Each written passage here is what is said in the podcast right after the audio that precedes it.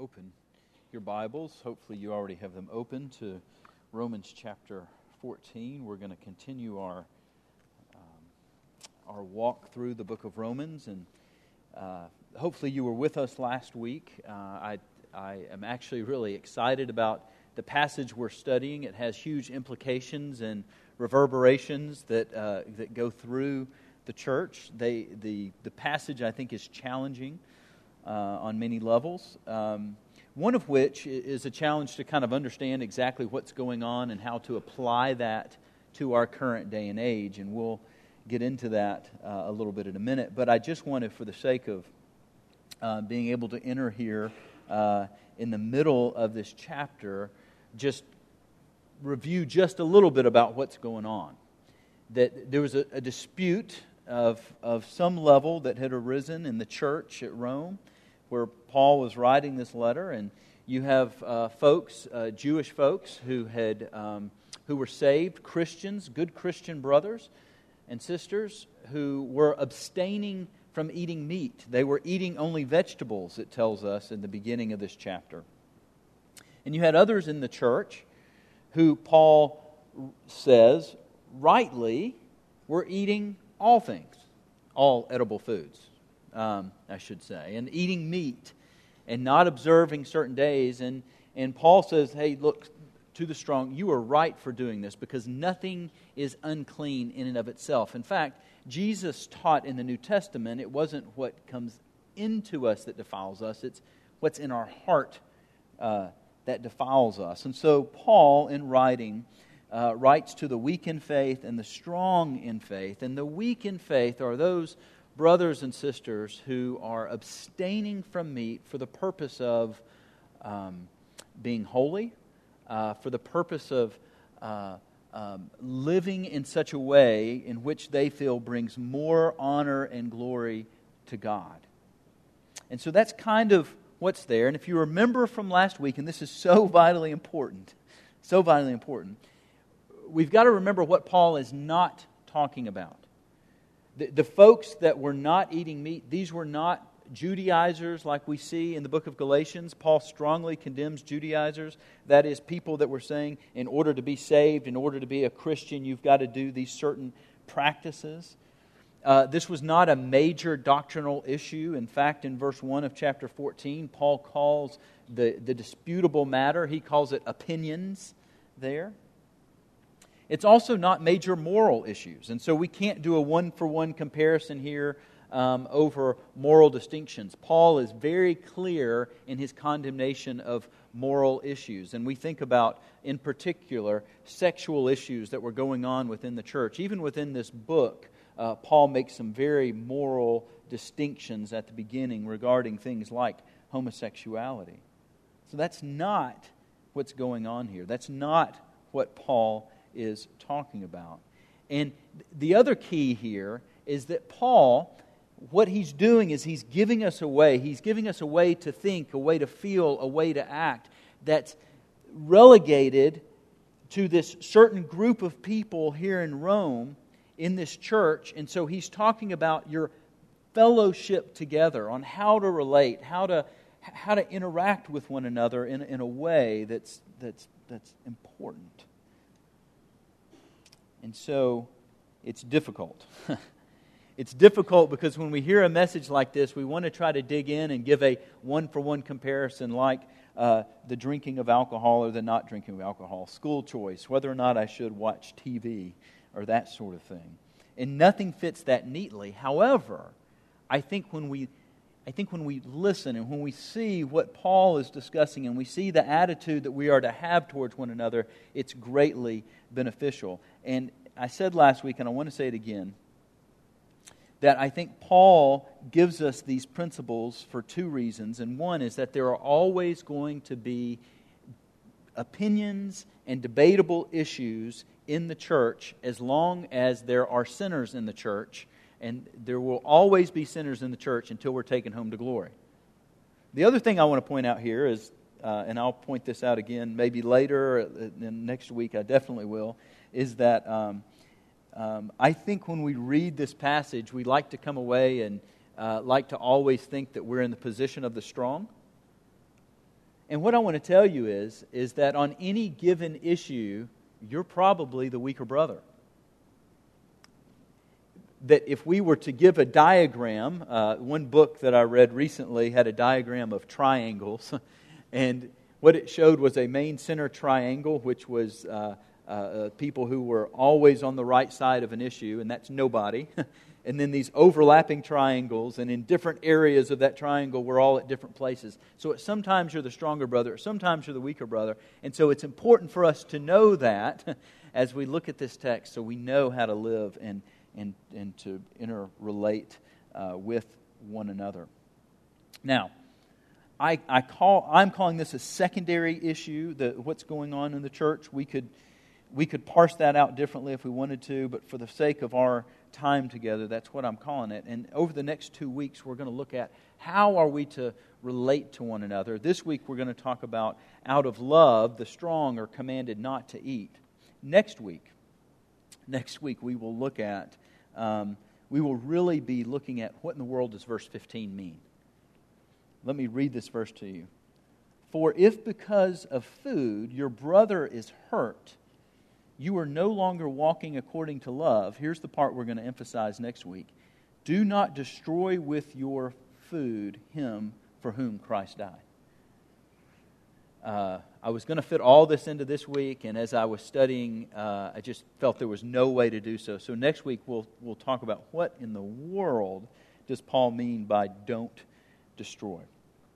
So this week, this week we're going to jump in and look at um, how the stronger brother is to relate with the weaker brother. And there's something that we've got to understand when we're looking at this text. There's a theme that runs throughout this text that I think in our modern minds, not speaking uh, Greek or reading in Greek, that we miss. And I want to really bring out because it's, it's behind this text. First of all, let's turn back uh, to chapter 14, verse 1. And I want to show you how we, we, we miss this in verse 1 and in verse 3. It says, Now accept, and your translations may have a different word there, the one who is weak in faith, but not for the purpose of passing judgment on his opinions. Verse 3 The one who eats is to not regard with contempt the one who does not eat, for the one who does not eat is not to judge the one who eats, for God has accepted him or welcomed him as some translations uh, translate that. The word here in Greek, and this is important, the word here in Greek, when it says to accept, what it is meaning is to welcome one into one's presence, or probably better, to welcome one into one's home. You see, it's, it's no small thing that Paul is talking about food issues here, and behind these food issues, he's talking about accepting and welcoming one another at this level of hospitality, at this level of fellowship, breaking bread, eating together. If, if, if, the, if the early Christians weren't eating together, fellowshipping with one another, welcoming one another in one's homes, then this whole issue of eating meat really wouldn't be an issue they would just do what we do, and that is, is that we would come to church and kind of divide amongst ourselves over secondary issues, and we don't really have to talk about them. We just kind of grumble against one another. But here, here, there's this idea of fellowship and hospitality. So it's not a mere tolerating, it's accepting, welcoming them in, welcoming them at your table, fellowshipping with one another. Um, think uh, growth groups at your home. Think get togethers. Think um, wanting people over at your house. And, and then notice this this becomes very important.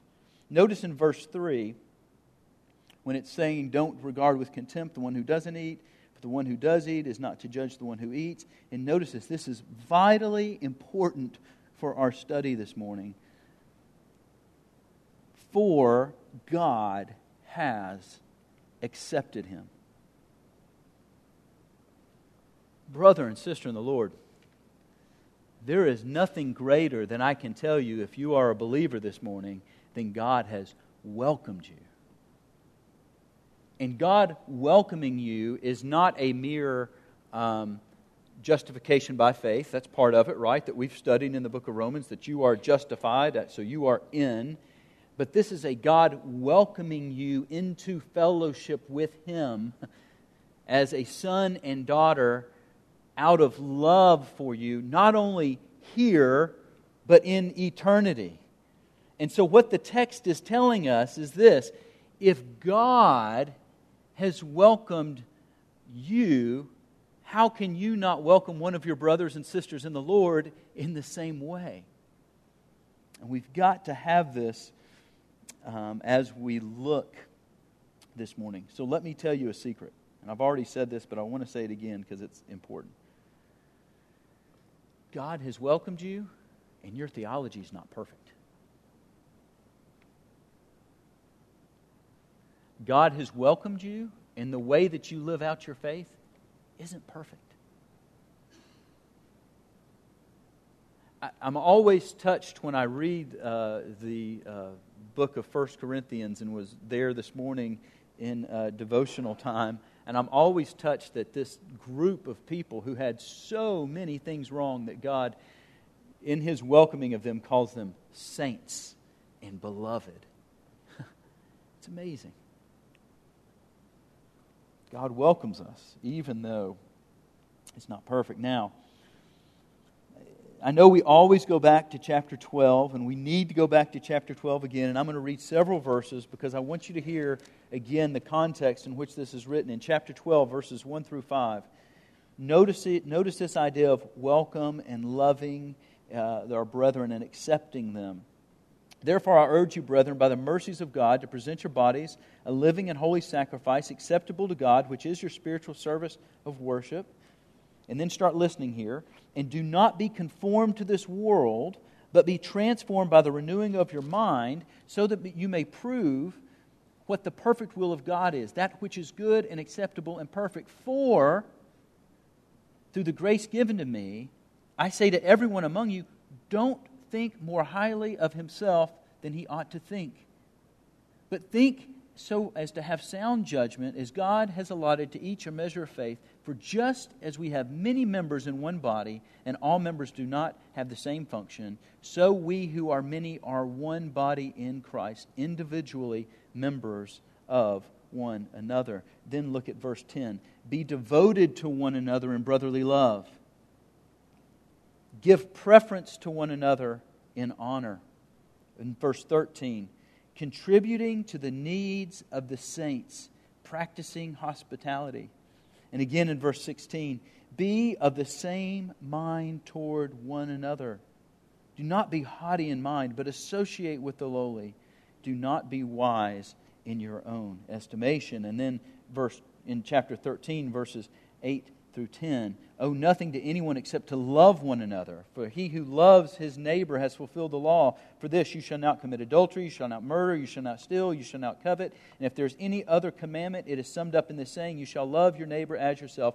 Love does no wrong to a neighbor. Therefore, love is the fulfillment of the law. It's easy to see. The context is that we are to love, we are to accept, we are to fellowship with one another. And this is the goal of the renewed mind is that we are to be able to love and care for one another.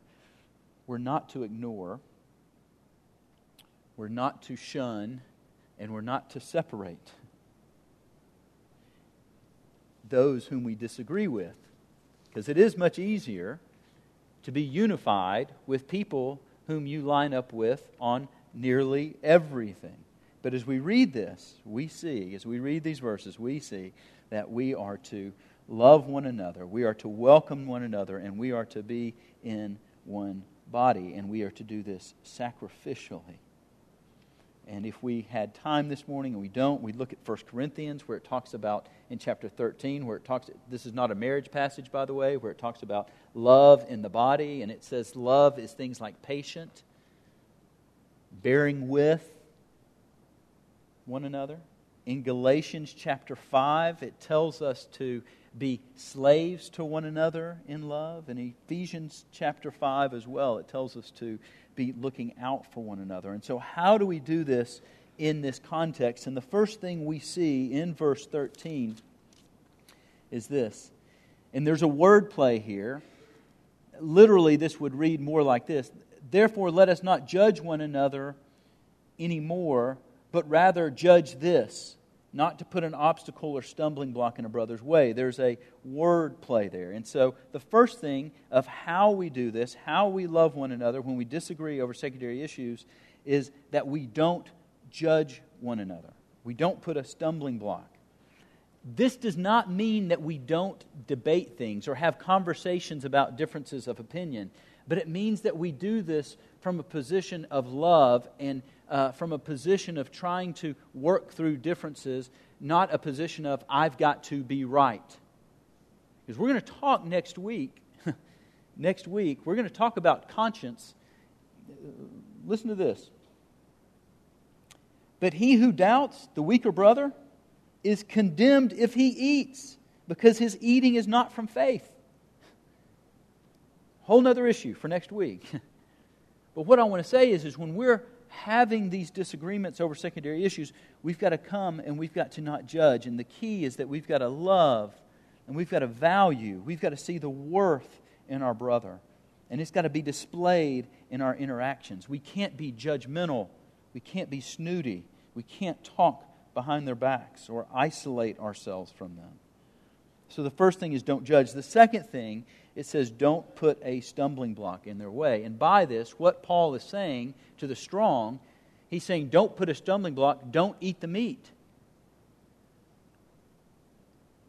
You see, the strong who know that it's right, that all food is clean and you can do whatever you want, what Paul is saying here is the strong have two options. The weak only have one option. And so, for the sake of getting along, Paul says, don't eat the meat. Don't put that stumbling block in your brother's way. Again, next week, we will look at how in the world would eating the meat, uh, in this instance, put a stumbling block there. We will look at that next week. Rather, Paul says in verse 16, look at this. Therefore, do not let what is good for you, that is what for you a good thing, be spoken of as evil. Use your freedom to love your brother.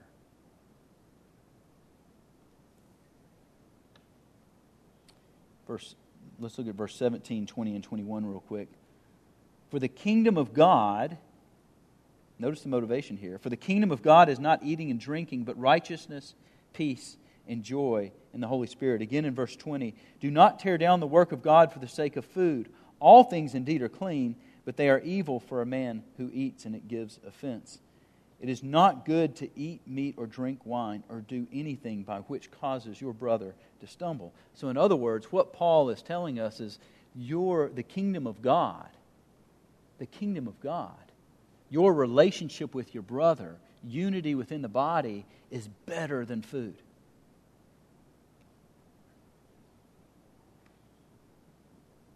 Oh, I hope that we can love our brothers and sisters this way. And I know what you're thinking, and we'll get there in a minute. So just bear with me. Look at the third thing in verse 18 and 19.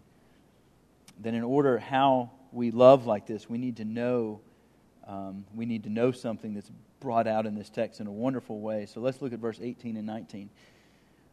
For he who in this way serves Christ is acceptable to God and approved by men. So then, we pursue the things which make for peace and the building up of one another. So, notice one of the reasons we do this is that it says, in this way, sacrificially. In this way, God loved us. Christ loved us, that he gave himself up for us. Jesus did not deserve to die. Think about all that Christ gave up for us. And we are to do that in this way. That, that we can carry forth. This is the mark that we have been saved. This is the mark of our Savior, that in this way we can give up for the sake of our brother. Notice the other thing here. it's not just serving the person. Notice that it says that we are serving who? Christ and one another. that by not putting a stumbling block in your brother's way, by seeking unity over secondary issues, even when your brother is not right in his opinions, by giving that up, that you are not only serving your brother, but you're serving Christ. And notice, notice it says that you are acceptable to God. Now, here's something glorious. This is the third time in this section that this word is, there's a word that's translated acceptable. This is not the same word, this is a different word. Here, and get this, here, this word acceptable means giving pleasure or satisfaction. Your love for your brother, your sacrifice for your brother, you're putting him above you.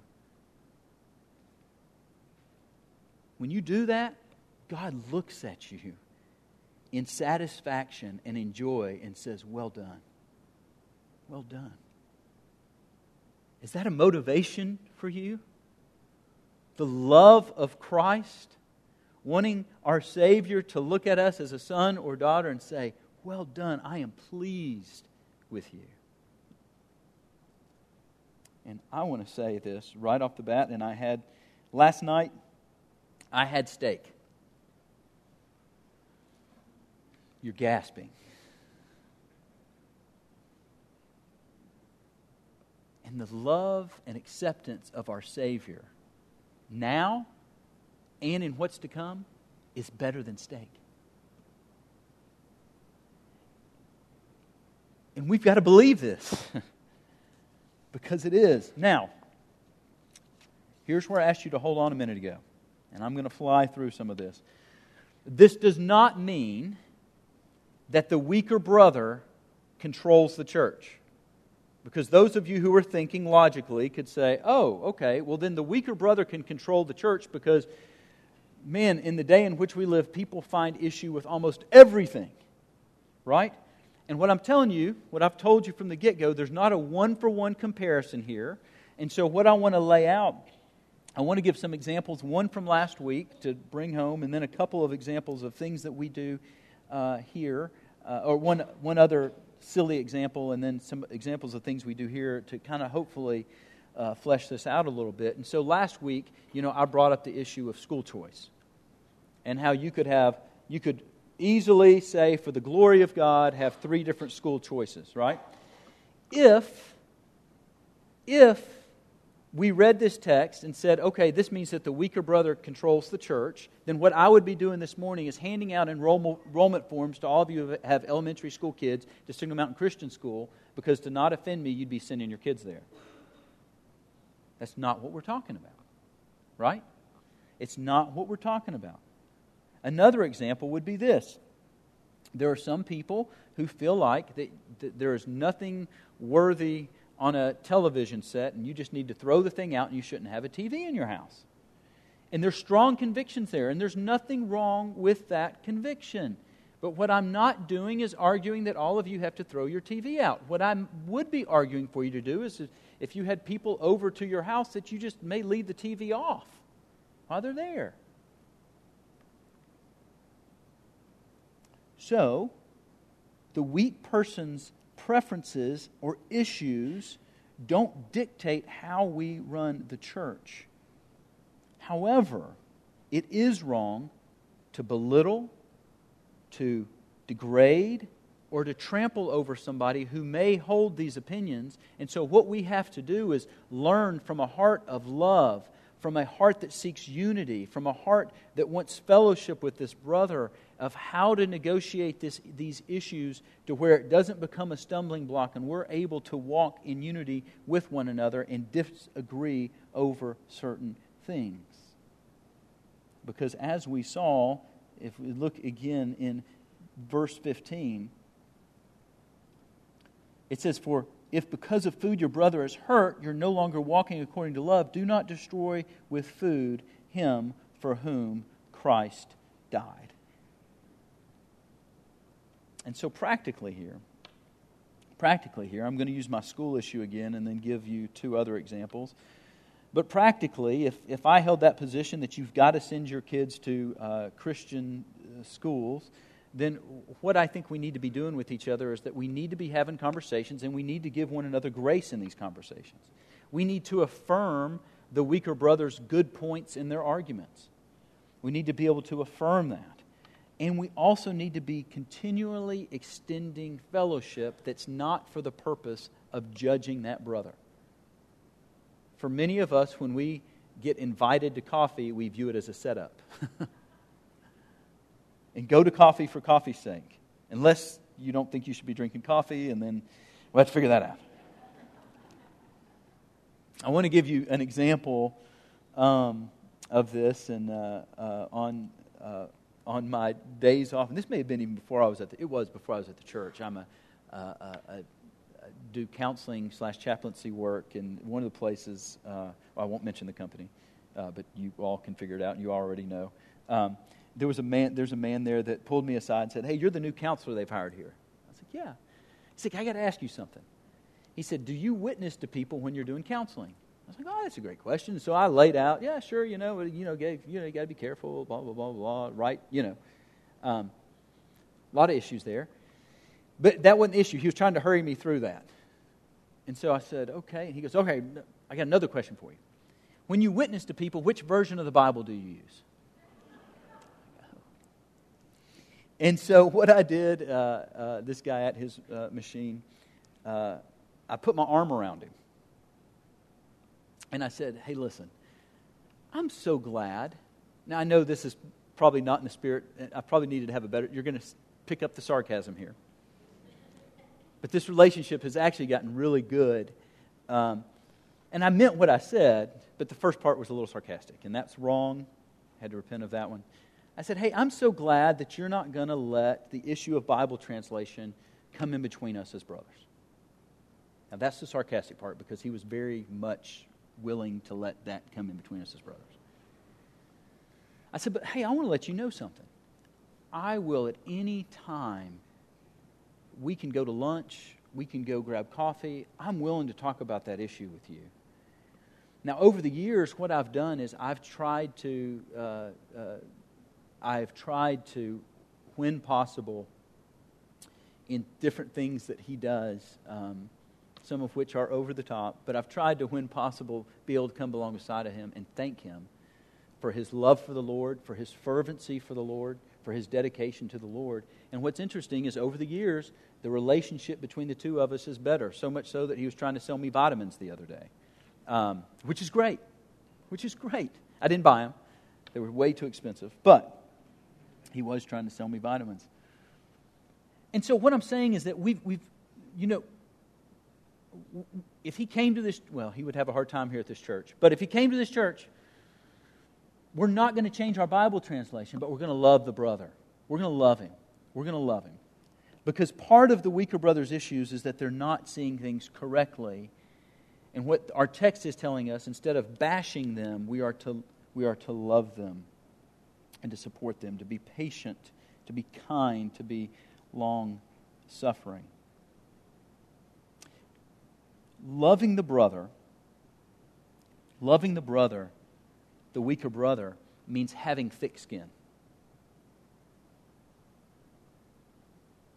Loving the weaker brother means having thick skin. And I think this is a characteristic trait uh, that is supposed to be in Christians that we don't uh, display or we don't have. And you see, this comes by being confident in our stance. You know, I think when we're not confident in our stance or when we're not confident in our God, then we get rattled really easy. But if we're confident in our stance that there's nothing wrong with meat, then I don't have to make it an issue with someone who's saying that they're not eating meat. I just don't eat the meat. Is that, do we get that? Now, there are issues that we need to debate. Again, these are secondary issues. There are things that if you came into here and said, hey, uh, Lewis, no, you're not supposed to have these conversations with me. I'm the weaker brother. Yes, I know I have seven wives and I'm looking for another, but hey, weaker brother issue, leave me. No, we're going to step in as elders. We're going to pronounce a judgment. We're going to walk you through the church discipline process, right?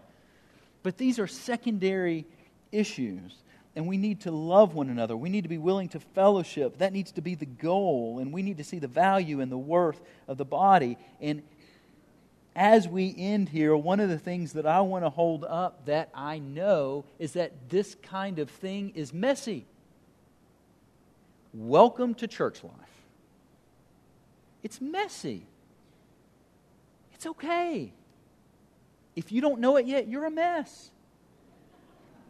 And God loves you and accepts you. And so accept your brother or sister next to you who's a mess. Right?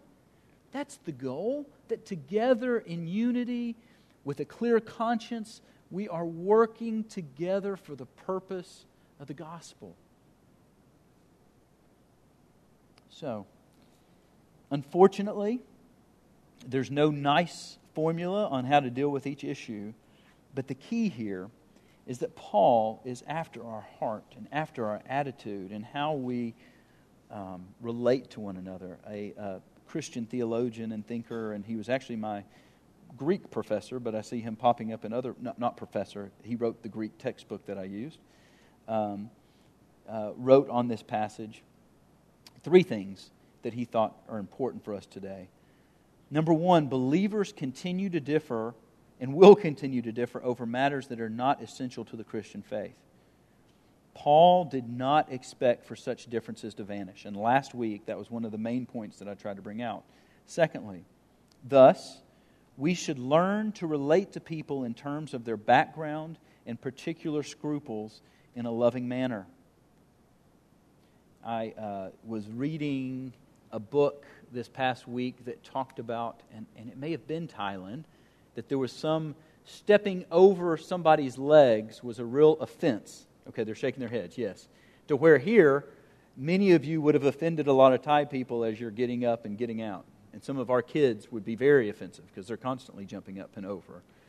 And so part of that's background stuff, how not to offend uh, people from different backgrounds, different cultures. But, but we should learn to relate to people in terms of their background, particular scruples, in a loving manner. And thirdly, the unity of the church and the glory of Christ should be our ultimate goal. And I hope and pray that this is our goal of unity, of love, of acceptance, of fellowship. Again, there are issues which we must take stands, and we will take stands, these primary issues, doctrinal issues. It sh- but it sh- these secondary issues should not divide us, should not degrade our fellowship you should not be going to lunch and to coffee only in this body with people in whom you agree with on all issues. Man, that is awful if that's what you do, and you are missing out as well. Now, in ending, and I am ending here, the question I would have for you is do you have this type of love for your brother or sister? Does the mercy that you've been shown, the mercy that's been given to you in Christ, lead you to be merciful to others? Do you have a kingdom focus where the mark of your life is love, peace, where you know you've been accepted by God? To where your relationship with Christ and your desire for his kingdom is better than cake.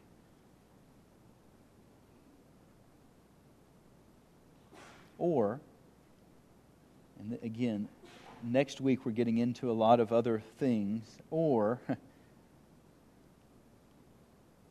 does your desire to be right and for others to know that you're right on particular issue sends you to a place where there's going to be disfellowship. I had a friend one time, and I am closing with this illustration. Young guy, wanted to be a church planner, and, uh, and it's interesting. People want to be church planners for a lot of different reasons, and in Chattanooga, we need a lot more churches, and so, uh, so I always ask, why do you want to be a church planner? And he told me, here's what he told me. He said, Well, you know, the kind of church I want is one where we really emphasize Christian liberty stuff. I said, Christian liberty? Yeah, yeah, you know, like, you know, here in Chattanooga, you know, some people, you know, get upset if they may see you smoking a cigar or drinking a beer or, or whatever. And I said, okay. And he said, so, Yeah, so I want to have a church where that's what we emphasize. And I said, That's stupid. now, I knew this, I knew him well. We're still really good friends, so it didn't break fellowship or unity with him. But the point was, you're doing the opposite of the text. You're creating an environment to where the only people who will feel welcome are the ones who agree with you on certain Christian liberty issues. And, he, and then he went right out. Well, are you just? I said, no, look, I, you know, the fact that you just told me that you drink a craft beer on every Saturday night and smoke a cigar doesn't bother me. You're a brother in the Lord. But if that's the essence of your fellowship, then you're greatly mistaken. And if you create a fellowship in which others who don't hold those same opinions don't feel welcomed and there's disunity, then that's a problem. We want to be the kind of people. Paul is urging us to be the kind of people who have fellowship with one another, who accept one another, who commune with one another. And we're going to have disagreements. Are we able to love one another among those disagreements on secondary issues? Let's pray. Heavenly Father, God, as the sun is out today, um, I don't know why for me, but it's a little easier sometimes to rejoice as the sun's out. And God, I'm just so thankful for who you are. God, I'm so thankful that you have given us in your word. You've showed us the importance of unity. You've showed us the importance of loving one another. You've showed us the importance of sacrificing for one another. And God, and even in this, that you tell us that in doing that, we are more like your Son and that you accept us. You are pleased with us in these actions. God, help this to be motivation for us, motivation to be more like you. God, we thank you for loving us. It's in your Son's name, Jesus, that we pray. Amen.